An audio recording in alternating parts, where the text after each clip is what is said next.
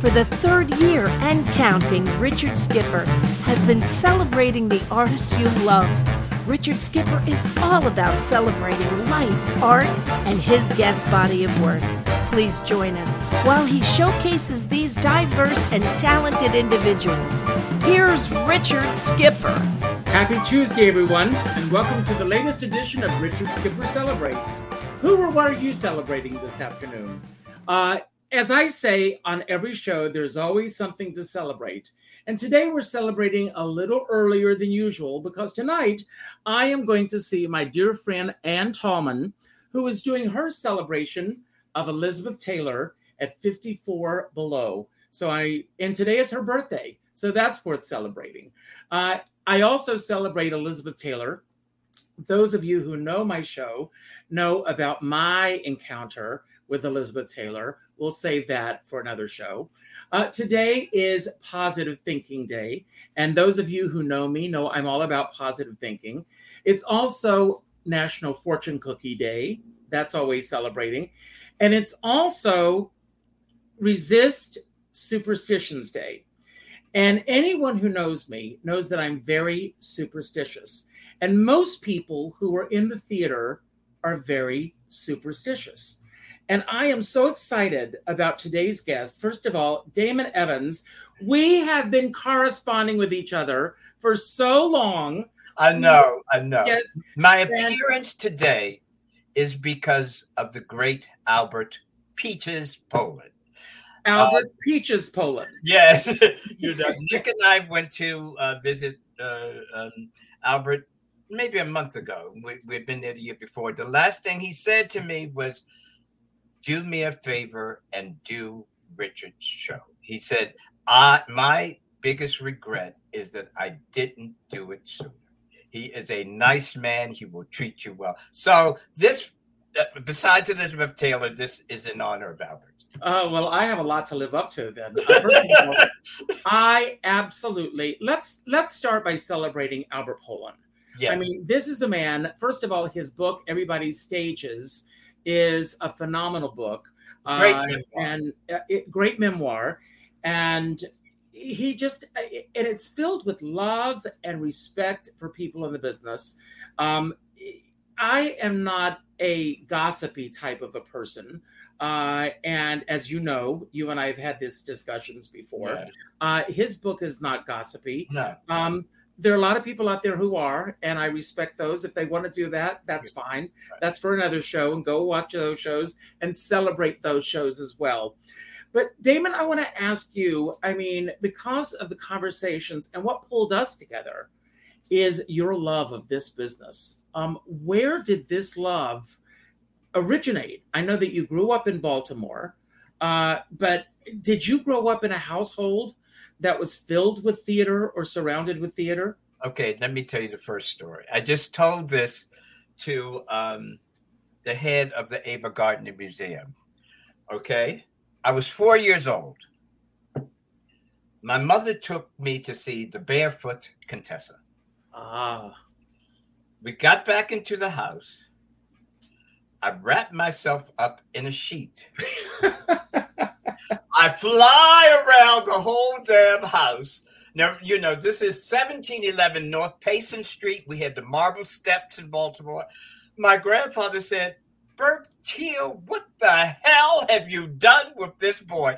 I sat down in the living room in front of one of those box black and white TVs and watched the TV. That was my first introduction to being a performer and to being different from my family. That that I was four years old. Um, I always had cast albums in the house. Oklahoma, South Pacific, Jamaica, um, House of Flowers. Uh, my fr- crush was Pat Suzuki and Flower Drum Song.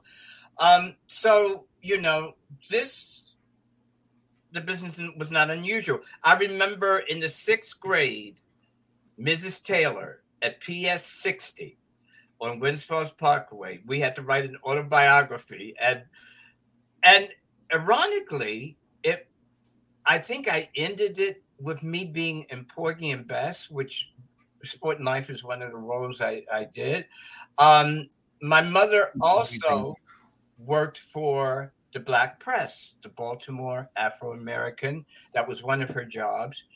And I can remember the newspaper strike of the 1960s, early. Mrs. Oliver, Elizabeth Oliver, the Baltimore Afro, she said, Here, Bertil, take Dickie, because they knew me as Dickie. You take the press pass and you go to New York and see some shows. It was the middle of a newspaper strike. I don't know anybody old enough to remember that.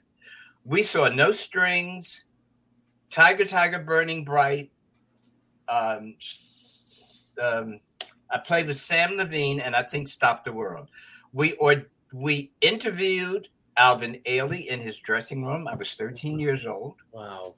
In that cast was Alvin, Claudia McNeil, Diana Sands, Cicely Tyson, Robert Hooks.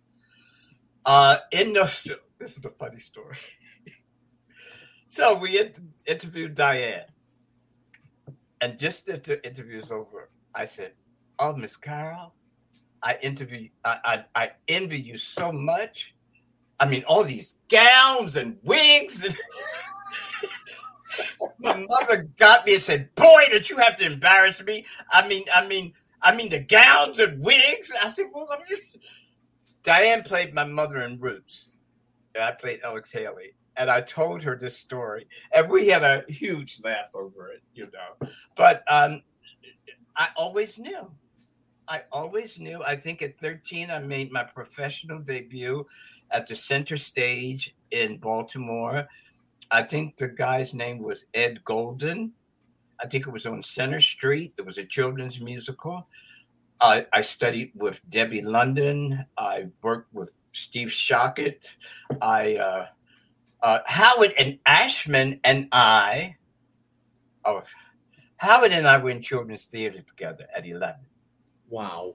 And we did a production of the Fantasticks together in high school. He played the boy, I was the narrator. It it just was always there. And then I went to Interlochen in my well i want to talk about that in a moment but you just described my childhood except for you know uh, going to new york at 13 and having th- that incredible experience. Uh, but i would go to the movies and i would come home and i would imitate everything on television. I mean, in my high school, and I, you know, I have on my wall, I have a, a portrait of my high school. Yeah. I used to perform on the front steps of my high school, which is no longer there. Um, and I would perform on the front steps, and I would do these lunchtime concerts, acting out everything I had seen on television the night before. And when I went back to school uh, for my 40th anniversary, the one thing that everyone wanted me to do was my interpretation of steam heat. It wasn't steam, it wasn't steam heat in the pajama game. Yes, yes. Pointer Sisters that I had seen on the Carol Burnett show. Oh my god! I, and I've had Anita Pointer on this show. And yes, I was yes. Able to share yes. that story with her. Well, you know, it's funny that you mentioned high school because when I went to school, although Brown versus Board of Education and integration existed, I went to predominantly black public schools. And we had incredible teachers. In my junior high school was a man named George Barrick, who headed the drama department. And I remember us doing a miniature and a bridge version of Our Town in the ninth grade. And then I went to Douglass High School. Um, we had the greatest teacher, Juilliard trained Marion T. Smith.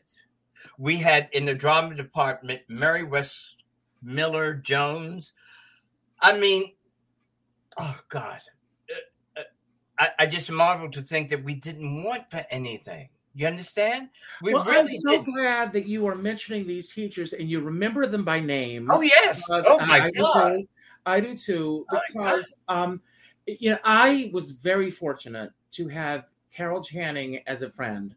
And at a time when most people would have rested on their laurels, her and her husband were traipsing around the country with him driving, um, where they were fighting for the uh, arts and education in schools. Um, the last, until they were no longer able to do it, they were fighting to get arts and education.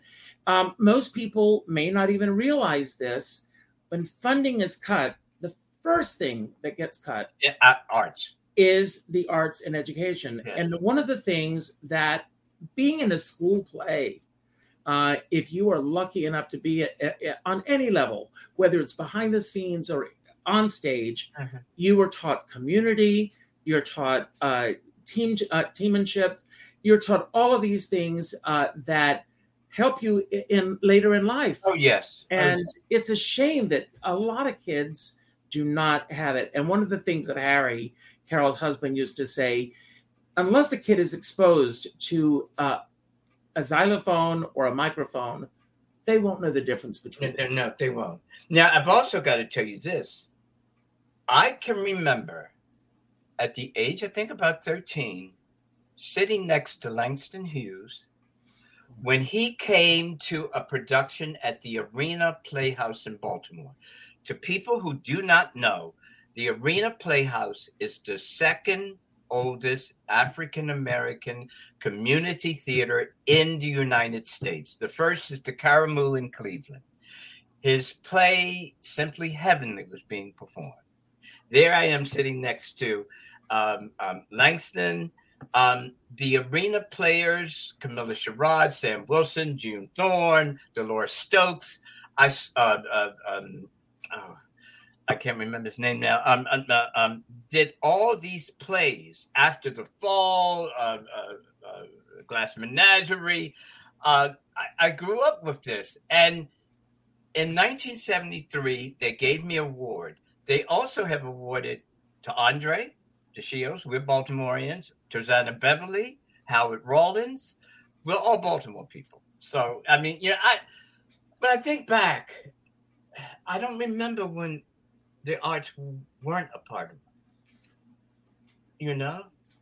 You know, I mean, really. growing up for me in South Carolina, my teachers, all my teachers, I, I worked very hard. I was a straight A student. I was in the Honor Society. And when these theater productions would come through my hometown, my teachers would let me out of class so that I could go and see them.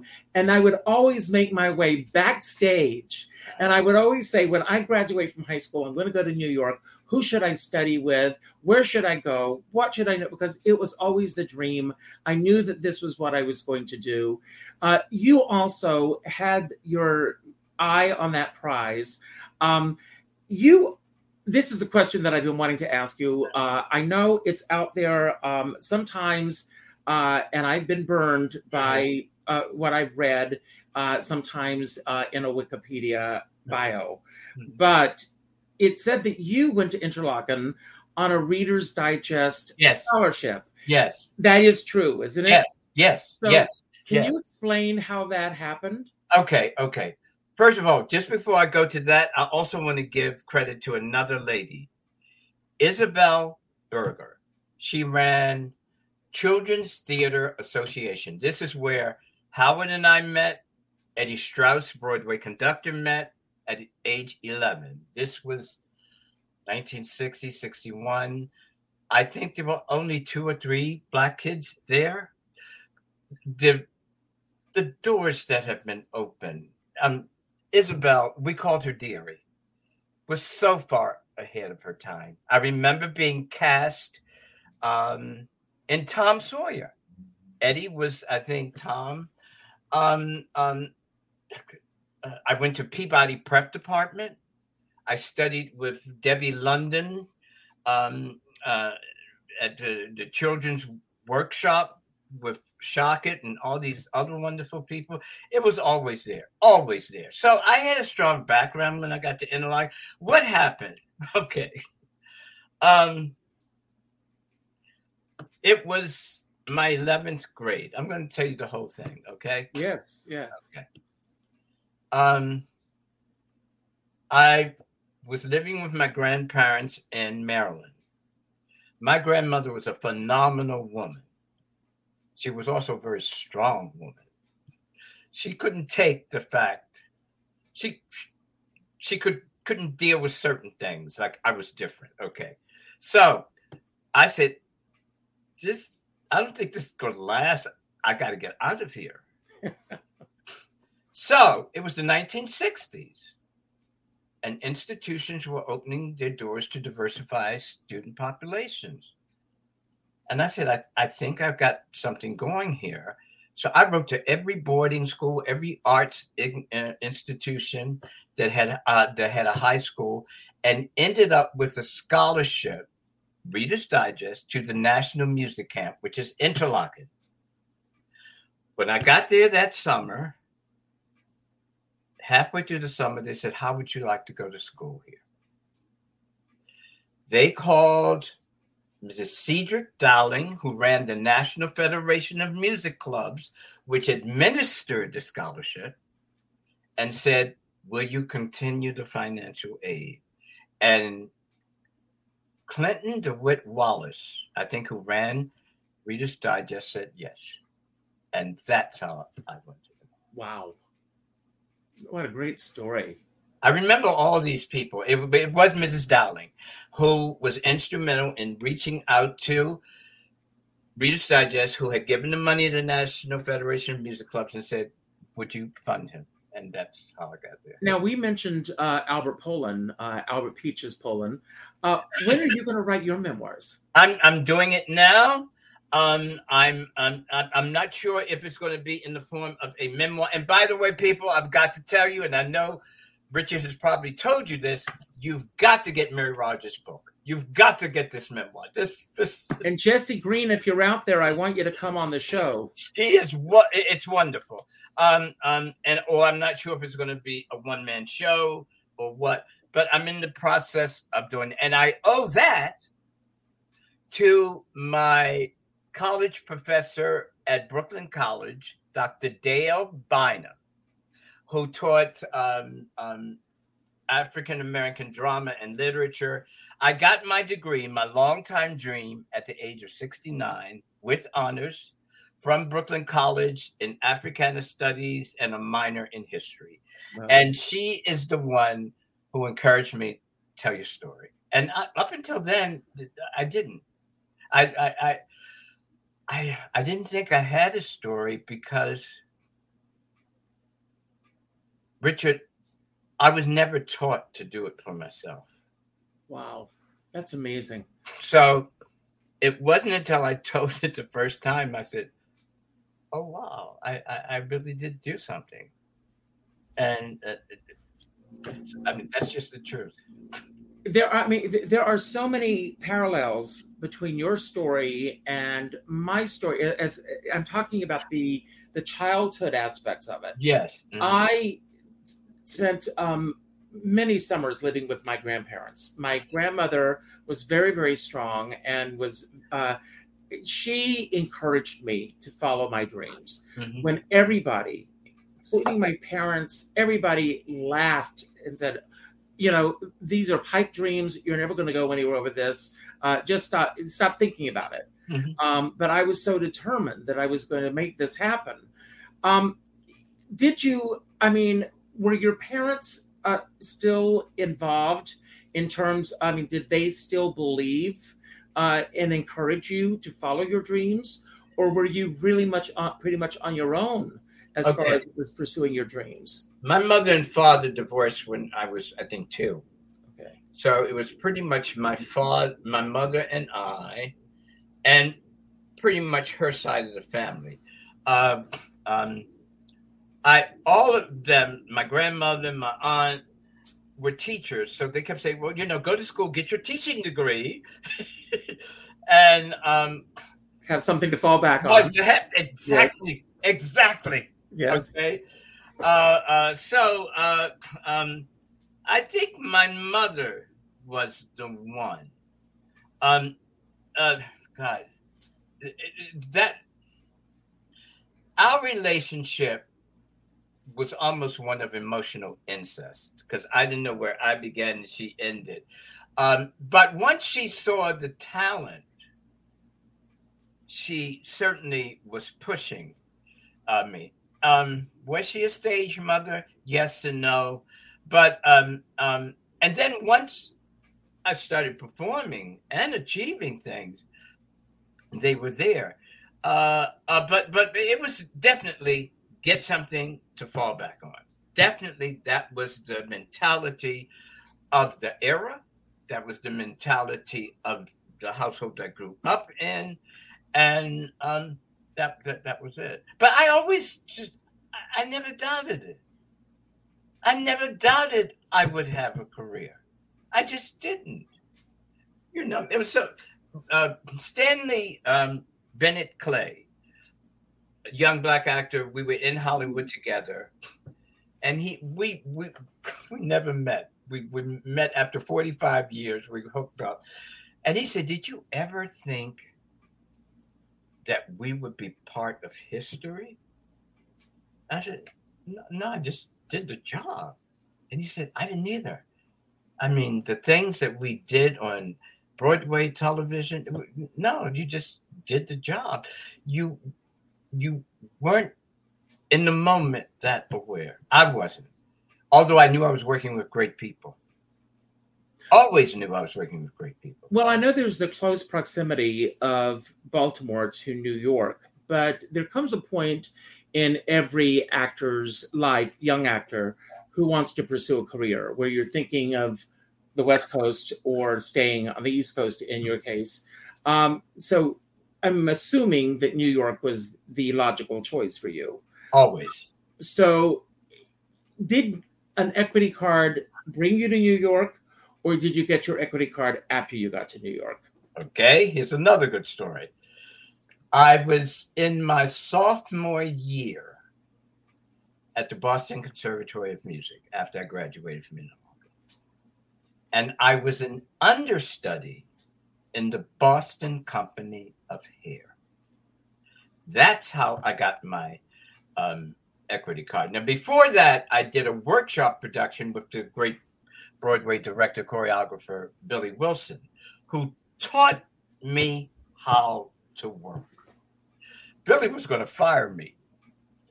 And I remember um, I came there and there was an actor there. I said, Why is he here? He said, Because you're not working. You work, I'll get rid of him. I, it just hit me. Uh, I learned to work through Billy. I'll never forget uh, when we were doing hair, we were closed out of town uh, because of obscenity, 1970. Mm-hmm.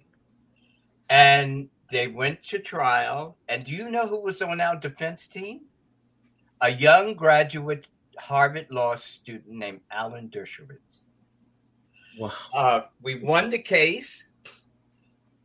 I remember company trying out across the street. And whenever I didn't have to go on, I would go and see company. And I remember being so excited, I thought I was going to pee on myself. I knew that something great in the American musical theater was taking place. I, I want to say thank God for hair because so many people that have been on this show got their equity cards or got their breaks with that show. Yes, yes. And there were so many companies around the country. But one of the things that I've discovered about this, and if you can shed some light on this as well, is that each production or each company of hair is different.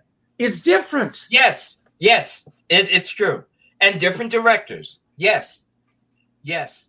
Uh, Julie Arenal, who was our choreographer, I think I remember Julie coming in and working with us, but each production was different. I think our director was Jim Sharman, who was an Australian.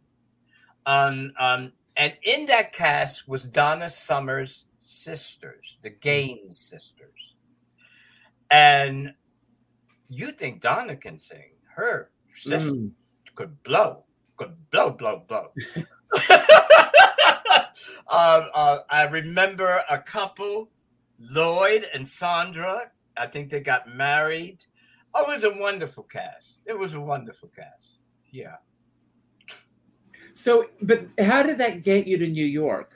Uh, after after that, I remember I left school and I was going to New York, and I was going to work in the theater.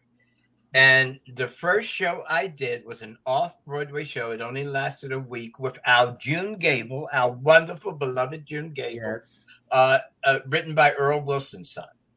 Yes. Um, and and then I, I was a student at Manhattan School, and I remember this is when I met Albert.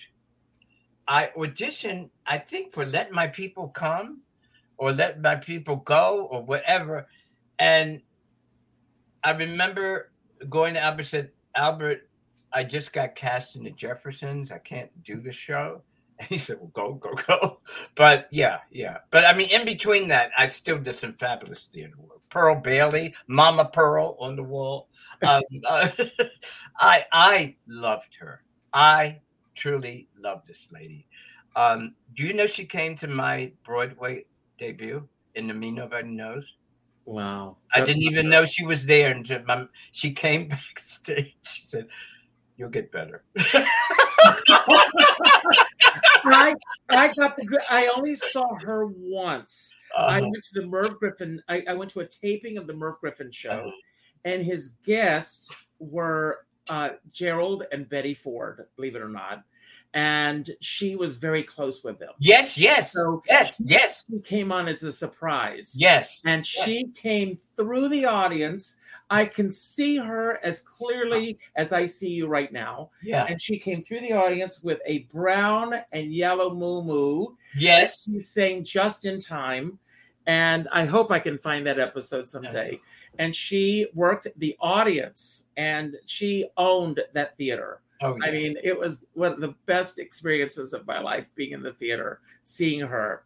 Um, I want to talk a moment about the Jeffersons Uh-huh. because so many people know you from this. I mean, Mike Evans and then Damon Evans, no relation No at all. You Um, know, I never met him, but I did meet his mother. I went to church one Sunday, my first year on the show, and this woman came up to me and she said, You don't know me, but I'm Mike's mother, and I just want to congratulate you. Wow. Uh, uh, uh, that's the closest I ever got to to Mike. Yeah. But you, you are in a very unique group. Uh, when I think of the two Darrens and the two uh, Gladys Kravitz and the two Beckys on Roseanne, to step into a role, it's one thing when you are when you come into a Broadway show as a, I never use the word replace because I don't believe anyone can be replaced. But you step into their shoes and you bring your persona into that. Yeah. But when you are doing a character, I mean, first of all, he had all those years on All in the Family, and then you are doing the Jeffersons, and he had been on that for a couple of years. Um, what do you bring to the role, or what are you asked to bring to the role to step into that? And was that an easy thing for you to do, or was it a difficult transition for you? It was hell. And I'll tell you why. First of all, I had never seen the Jeffersons when I was cast. I was so different from Mike. Um, we take before a live audience. And before every episode that we performed, the cast was introduced to the audience. And I can remember probably for definitely the first year, maybe for the first year and a half, there would always be someone in the audience who says, What happened to the other Lionel? And so, yeah, it was hell. Um, as you may know from what you ever you know about Bewitched, um, Agnes Moorehead wasn't that welcoming to the second Darren. That's right. I always knew that Isabel preferred Mike. In fact, the great Hattie Winston, who was one of the original members of NEC, pulled me aside my first year. She said, "Watch out! I, I can see on the TV screen that there's no support for you there. The greatest support I received, and who I loved to this day was Lenny Kravitz's mother, Roxy Roker. She was my heart, and I always felt safe around Roxy. I don't, I, I just felt safe around her. I loved her. I worshiped her. I loved my, uh, uh, Mother Jefferson too. Um, I, I, I was surprised. I, I'd gone online. I, I was a pallbearer at her funeral. I, I, don't remember that, but I loved her because she reminded me of my grandmother wow. who raised me. Nothing else. Yeah. It was a wonderful cast. Uh, Sherman, of course, I knew from New York. Uh, I had such respect for Florence, uh, uh, Marla Gibbs, um, um, because when we were on the show, people don't know this. Marla had a full time job at an airline. She didn't become a regular until probably her third season on the show. Um, um, um, um, so it was very, very difficult. How did that come about for you? Were you called in to audition for this, or was it something that you? Pursued? No, I didn't. I didn't pursue it. Basically, I had, uh, I had anyone. Please, I was just able to make a connection with the wonderful, talented, beautiful Lindsay Crouse. Um, I had done a soap at CBS, but I had also done a drama with Lindsay and William Shatner called 10th Level. I remember being so nervous, my legs were shaking. And Lindsay came up to me and she said, I don't know how you do it. You have one or two lines and expect you to sit around all day and deliver. And I immediately became calm. I've been looking her for her over 40 years to thank her for that. Um, um, I Pat Kirkland was head of casting for CBS, and I think I went by Pat's office because in those days you taped in the mm-hmm. complex in CBS, and she said, "You know where they're looking for it." So it, it was just sort of like that. I, I I remember even going home and there were all these messages from CBS that I had a call back. They wanted to fly me to California. And um, I get there, I, I, I do the flight. Um, I forget the hotel, but there I remember was Peter Allen lounging on the, on the, on the deck and all this, uh, uh, you know. And um, what people don't know is that after the original audition, they called Norman in. And he said, I know you. I said, Yeah. He said, We were thinking of you for the role of JJ in Good Times. If you want the part, it's yours. We don't need a screen test. And that's how it happened. That's amazing.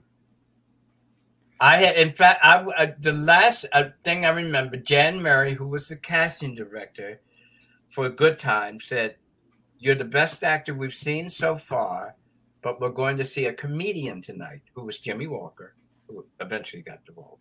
But yeah, so Norman had already seen me by the time I met him so it, it, it, just all this stuff just sort of fell into place. Like that's why when Stanley and I were talking, he said, "Well, did you realize?" I said, "No, it just kind of was there." When you went into television, was that an easy transition for you? No, no. Um, I remember had, uh, having to go to an acting coach because everything was larger than life. Yes. I know. Um, um, there was a time, one episode halfway through my first season, that they were actually thinking of getting rid of me because I didn't get a laugh. They inserted a laugh track. It was Norman who stood up for me. And I went to an acting coach.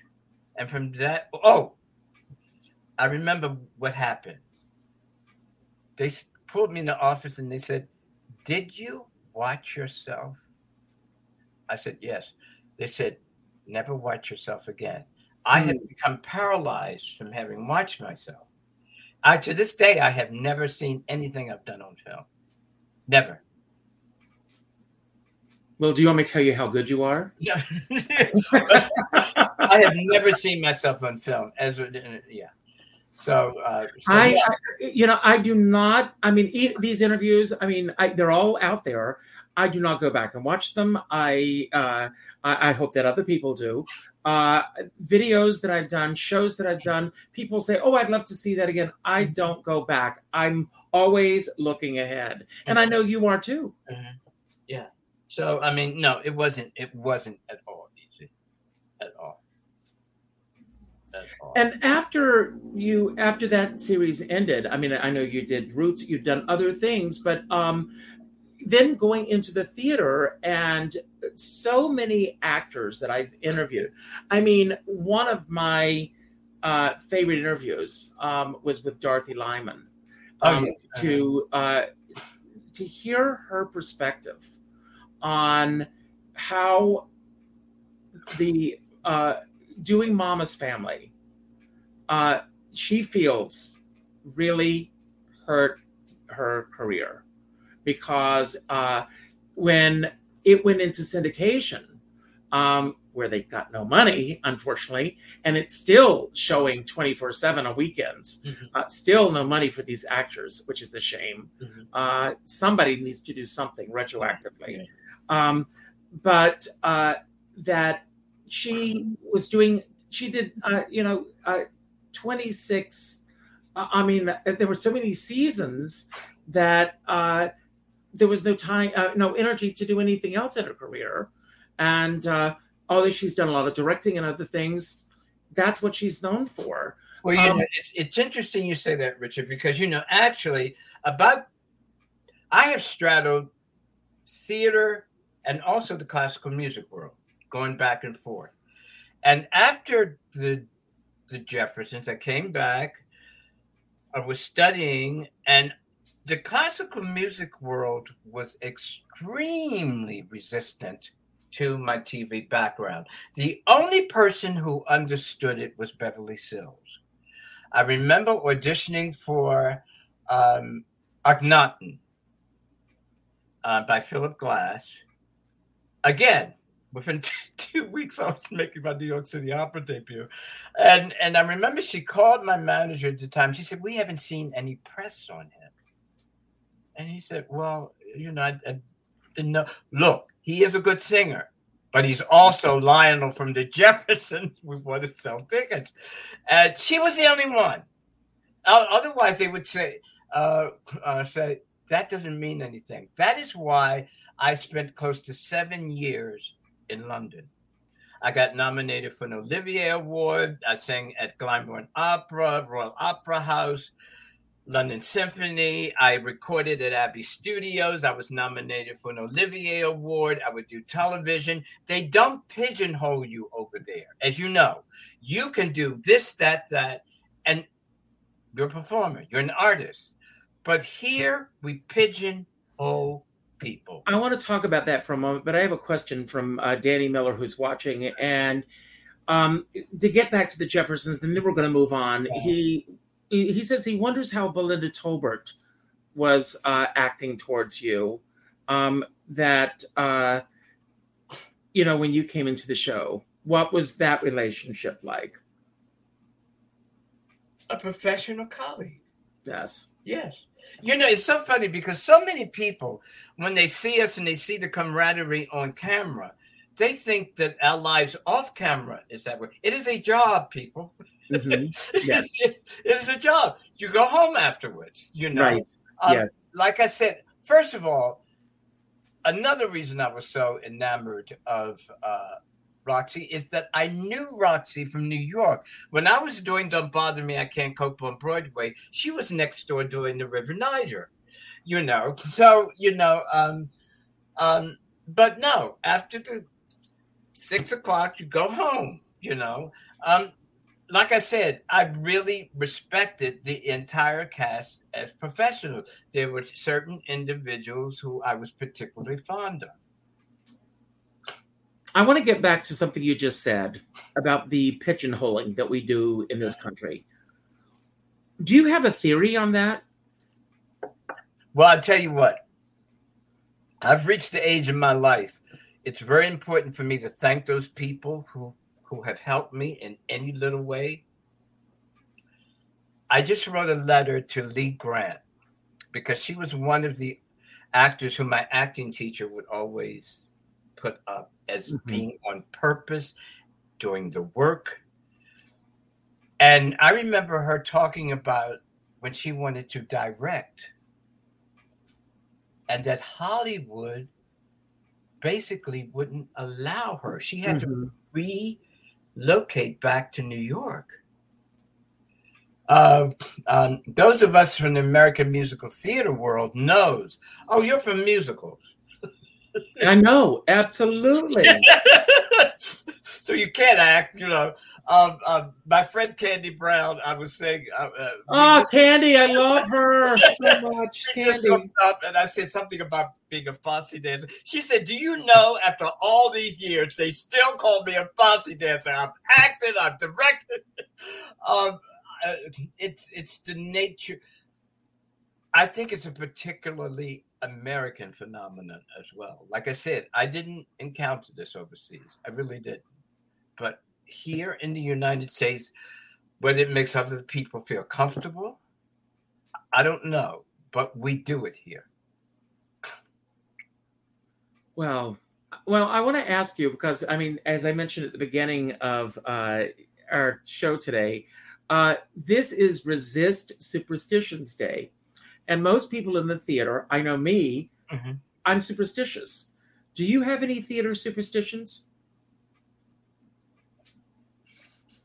Uh, don't say break a leg. I, I think that's probably the only one I can think of. Really. Um, other than that, no. I know if I, I stump a crack on the sidewalk, I'll turn around three times. I really do. I do. I do. What can I tell you? but no, I, I, I, can't think of any. Uh, you know, looking back over your career, and you're still very active, and I cannot wait for this memoir to come out. I can't wait for your one man show. I can't wait for all of the uh, uh, what's ahead. Uh, but is there any particular point looking back at your career um, where uh, the word that I chose for today, and I'm going to do a giveaway um, that I chose for today is growth. I want to know what particular time in your life or career, it could be before your career took off, where you feel that you experienced the most growth in your career or life. Okay. This is a very important time. Um, I loved Interlochen, and I wouldn't have been able to do what I did upon graduation if I hadn't had it. It was also a very difficult time. Um, uh, I go from an all black high school to this all white environment um, where you were on your own. I was performing. I was exhausted when I graduated, and I was one of the few people who didn't go directly to college. What I did do was I remember the whole time I'm at Interlochen, I asked myself, why me? Why was I chosen when there's so many kids, black kids, as talented, more talented than myself? who didn't get this opportunity. And what happened was that I came home and I started an opera company. All black kids from Douglass to Morgan to Peabody. And we put on two operas at the Arena Playhouse by Menotti, the telephone, the medium. We were so successful. We did it again. Um, the Baltimore Sun, the Baltimore Afro reviewed it. What uh, two of our singers went on to the Met. One singer went on to win a Fulbright. My cousin ended up teaching voice at the Baltimore School of the Arts. And I remember thinking, this is what it really is about. It's about taking what you have done and passing it on to the next group of people and teaching them. And that's what I try to do to this day, uh, you know. And one of the things I always tell young people, why are you in such a hurry? well, and learn to enjoy the process of becoming Amen. all Yes. you can be. That's why we have uh, Priscilla Lopez and Andre De Shields. Um, um, uh, these are the people who I, I look up to today, you know. Um, Maurice Hines. Enjoy the process of becoming. There, there, there is no, there's no there there. It's, it's just a steady progress of growing and evolving. That really is what it's about. Absolutely. Well, I'm going to do my wind down questions as we wind down the interview. And these are just fun questions. They're random questions uh, just to give everyone uh, a, a broader sense of you. Um, and uh, the first three questions are surprise questions Okay. because I haven't even looked at them yet. and the first question is uh, What chance encounter changed your life forever?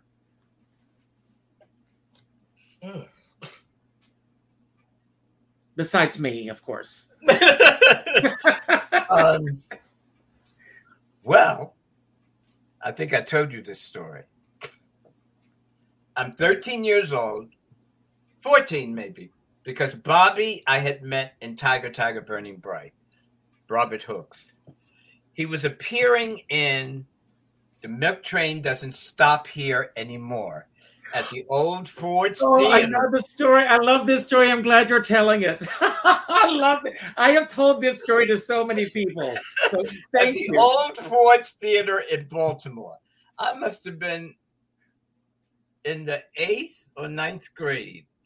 I uh, um, it starred Tallulah Bankhead, Ruth Ford, Tallulah, uh, and Tab Hunter. I had just left the bookstore where I had purchased Tallulah's memoir. He had wrapped it up in brown paper, tied it in a string, and I'm taking the shortcut home, the back alley of the Ford's Theater, and a taxi drives up. And who should pop out but Tallulah Bankhead? And I said, Oh my God, Miss Bankhead, Miss Bankhead, I just bought your book. I just bought your book. Please, will you sign it? She said, Give me a pen.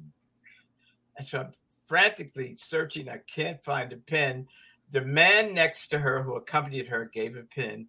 She signed the book and thrust it to me, and she said, Never ask a star for an autograph without a pen. I love the fact that she said never ask a star. I swear they were her exact words. I believe you. I know it. I I have told so many people that story. I love it. That's great. It's true. It's true. It's true. Oh my god. My next surprise And I never have. I never have since. I never have since. I'm Oh, sure if there's wonderful. someone whose autograph I want, I have a pen. Uh, better than that, always have a sharpie on your coat. So next, what's something that you learned about yourself in the last three months?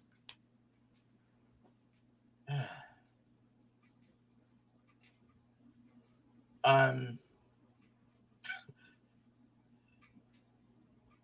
I'm still here, and I have to tell my story. I have to. It's a final healing for me, whether it's a memoir, one man show, whatever. I have to tell it. It's uh, um, not only is it a closure, um, but there are certain people whose stories I didn't understand as I was growing up, who I can maybe understand and forgive and move on because I'm carrying around too much stuff and it's not healthy for me. So I know I have to tell this story. I know I must tell my story. I can't wait. Uh, this is a card called Open Loop. Uh-huh. I don't know what the, I'm going to ask, but it says start a sentence and wait for the other person to ask you to finish it. Hmm. So, for example, you know what would be great right now, dot, dot, dot. Uh, how it works. The brain is programmed to bring everything to a conclusion if you start a sentence that the other person asks you to continue. They'll feel more invested in the conversation. So you start a sentence and I'll finish it. Um, how are you feeling today, Richard? Well, that's asking a question. Okay. Okay. Start a sentence and I'll finish the sentence. Okay.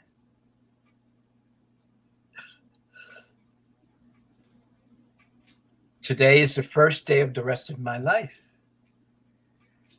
And it started off beautifully because I had the opportunity to sit and talk with a brilliant man named Damon Evans. And I feel so grateful and humbled that you would ask me because as you know we've had our own private little conversations you've taught me some things and i thank you for that I, really I can't wait until we do dinner, and we're going to do that dinner with Albert Poland. We're going to have a great dinner together. Okay? So, um, last Friday, and I, you know, and I asked this question last night. I had Stacia Fernandez on the show last night. Have you ever worked with her? No. Phenomenal actress. Mm-hmm. And I asked her this question last night because last Friday was Wonderful Weirdo Day uh-huh. and that our Friday wrap up show. And so I'm going to ask you the same question that I asked her last night. Do you consider the word weirdo an insult? Not really. No, not at all. Um, because see, what what is weird to you may be perfectly normal to me, That's and right. it may be quite brilliant and wonderful to me. That's right. And I may want to be weirdo. You know, I may want to celebrate my weirdness. No, I do not. I don't. No, and I celebrate that little boy wearing that sheet dancing around to the barefoot Contessa. Because for me, I mean, you know, I did a one man show and I said, imagine my parents having a kid who at five years old thought he was Carol Channing. So, my poor parents. So, what is the most rebellious thing that you've ever wanted to do but didn't? Oh.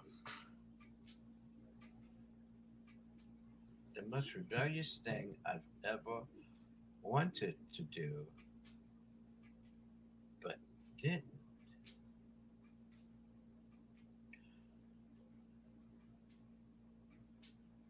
Probably to stand up to my grandmother. Um, she was the matriarch, the true matriarch of the family, and um, a strong woman, very much like Sal Mineo's mother. I don't know if you mm. know Sal's story. Yes, of course. Okay. Yes. Um, um, and I wish I could have done it in a way that she could have understood. But instead, I, ran, I kept running. I ran mm. to Interlochen. I ran away to school. You know, I just kept running, um, and and and that's the best I could do at that point because I was afraid I'd lose control. Wow, wow. Um, what are you up to in the next thirty minutes after today's show? Probably coming down from this. because I'm, I'm, telling you, Richard, I was so scared. I said, "Oh my god!" I said, "I took ten COVID tests out to think I was so much." Every time I go to the library, I take at least six with me because they oh, have the right thing. wow. This is from my. I have a calendar of uh, you know positive actions, and I'm going to read from this. It says, The older I get, the more humble I become. I know so much, yet there is still so much to learn and experience.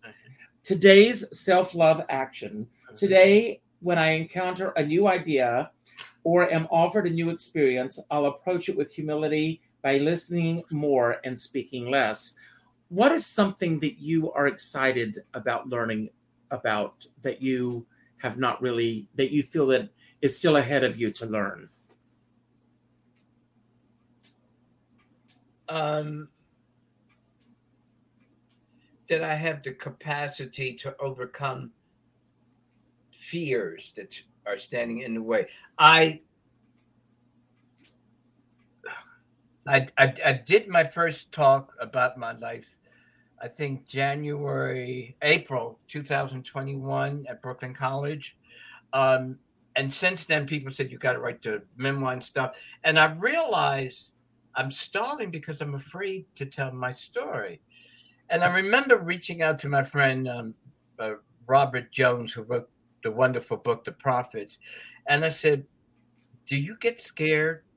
And he said, All the time. He said, The whole time I was writing The Prophets, I was scared because it was a story that had never been told before. Mm. So I, I didn't know how it would be received.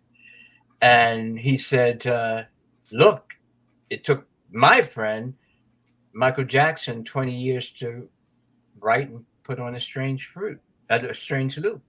So yes, we're all scared when we are crossing boundaries, when we are breaking taboos, when we are moving forward and telling stories that haven't been told.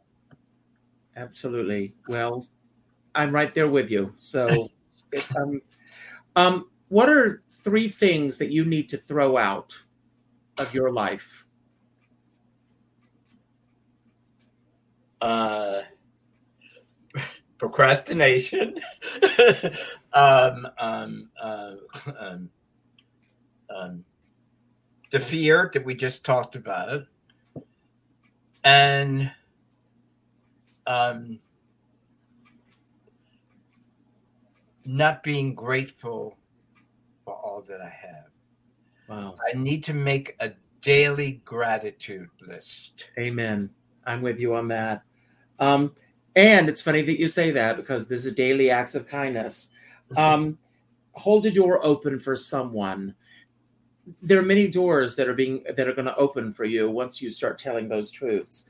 Um, this is a very interesting question based on what you just said. What are you most afraid of winning at? And if you do win, what would that mean to you? Okay, repeat that question. What are you most afraid of winning? And if you were to win, what would that mean to you? Okay, I think I have the answer. Winning at reclaiming my life and achievements for myself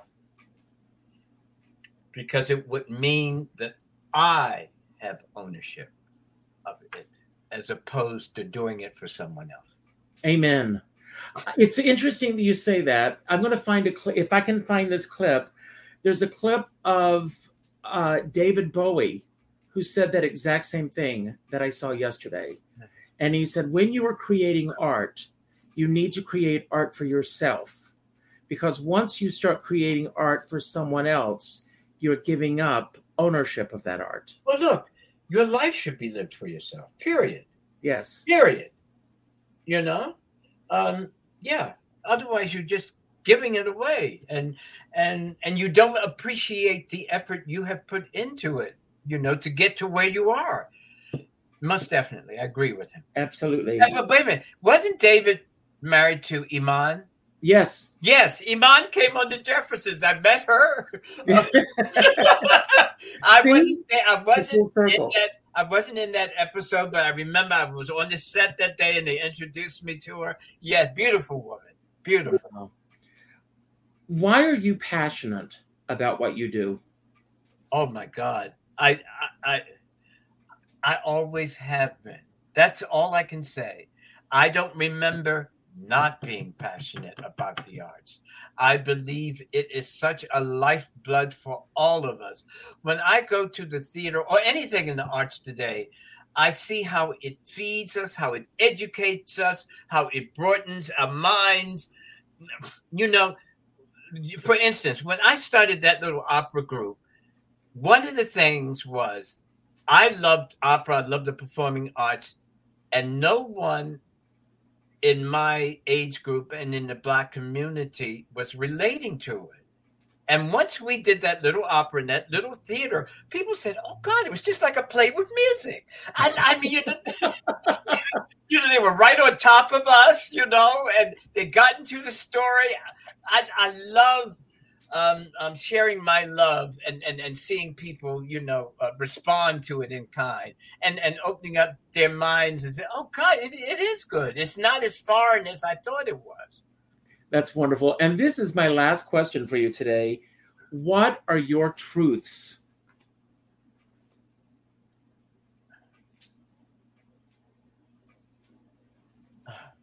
Okay, truths in what sense? In which way? Uh, the, those that you own, the truths that you want to share.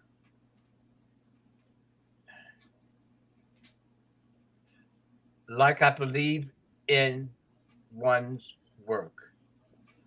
Life is a process of becoming. There's no need to hurry. There's no getting there. It is each day, each minute, each second of growing and evolving and becoming more and giving that out to the universe. Damon, thank you so much. Don't go anywhere for a moment. Uh, we're going to give our away, giveaway here. Thank you all for participating, and we'll see who our winner is. And uh, thank you.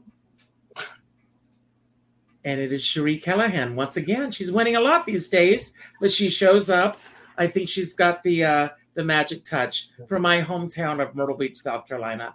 Don't go where, uh, anywhere for a moment. Uh, Damon, I want to thank you for being here, but uh, I'm going to give you the final word in just a moment.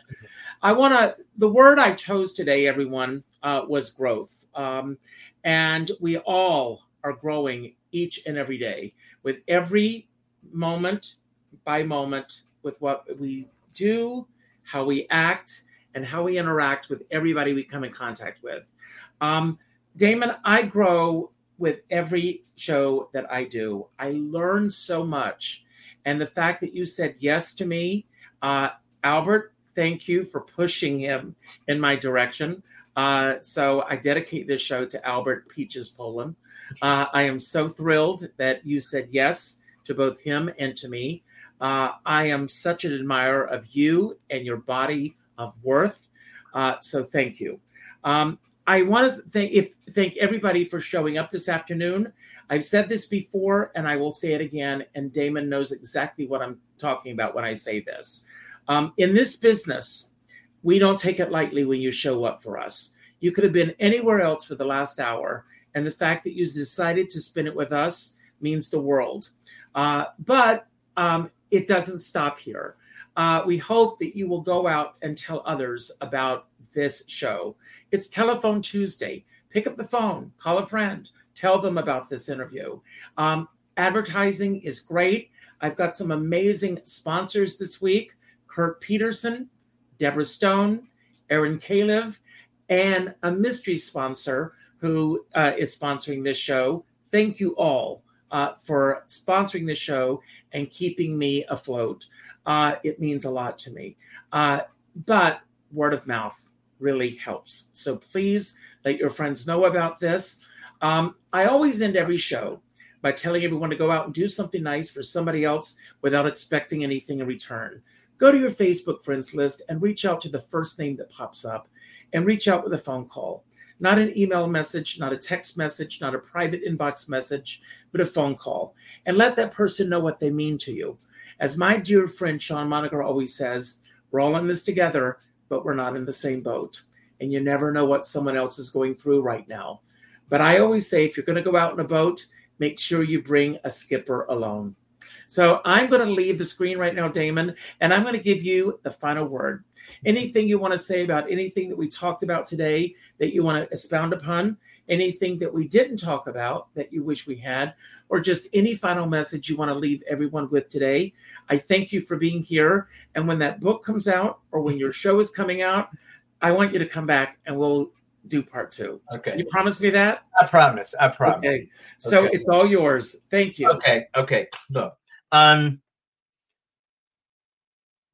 actually I must say Norman Lear, Nicholl Ross and West, the entire cast of the Jeffersons, uh, uh, gave me an enormous gift because you see, up to that point in American television, there hadn't been a weekly portrayal of middle class and upper middle class Black people.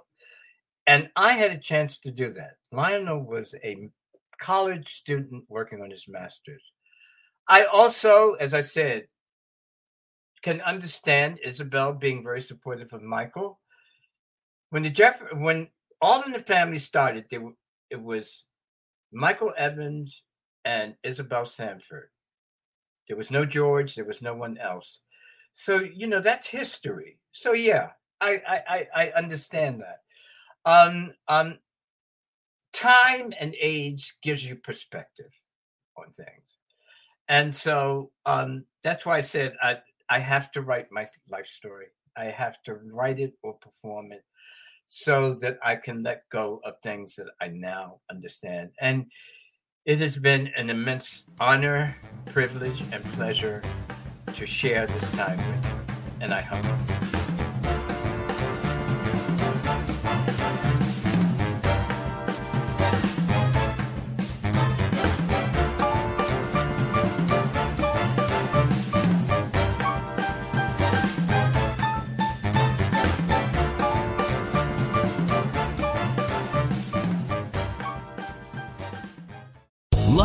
Casino asking people what's the weirdest place you've gotten lucky? Lucky? In line at the deli, I guess? Aha, in my dentist's office.